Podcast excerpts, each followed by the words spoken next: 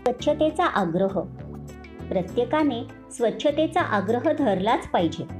जेथे स्वच्छता आहे तेथे सर्व काही आहे. स्वच्छता ही जशी शरीराची असावी लागते तशीच मनाचीही असावी लागते. म्हणून तर लहानपणापासून चांगल्या सवयी लावून घेणे आवश्यक असते.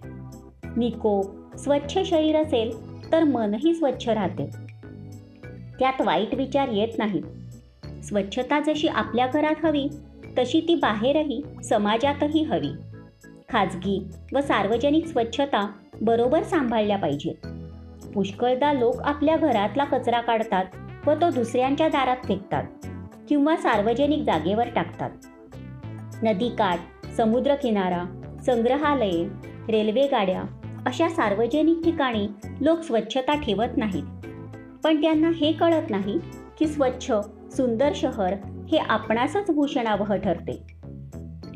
महात्माजी आपल्या जीवनात स्वच्छतेचा नेहमी आग्रह धरत.